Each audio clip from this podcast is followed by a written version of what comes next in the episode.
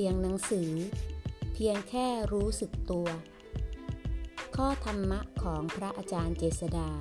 คุตตจิตโต สถานภาวนา จอป่าบง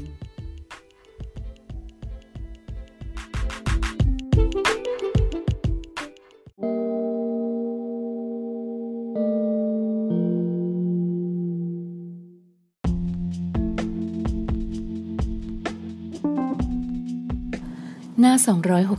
265 ใจนี้วิเวกดีแท้ ถึงแม้กายนี้หยุดเดี่ยวมาหลายปี ก็ยังมีความสุขเสมอเสมอ ไม่ไปหน้า ไม่ไปหลัง ไม่หยุดอยู่ รู้ ไม่รู้ เฉย ไม่เฉย ยินดี ยินร้าย หมุนเวียนไปมา ใจไม่ติดข้อง จะเป็นอย่างไรก็ช่างเถิด จะไม่เป็นอย่างไรก็ช่างเถิดเวลาน้ำชาแล้ว ทางเซนว่า ดื่มชาเพื่อดื่มชา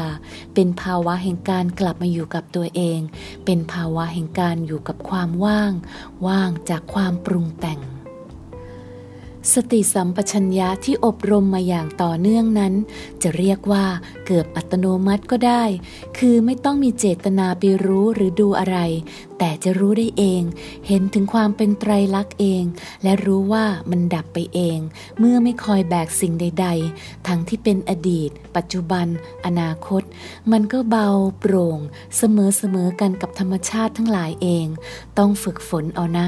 ของดีไม่ใช่ได้มาด้วยการอ้อนววร แต่ได้จากทำจริงนะ「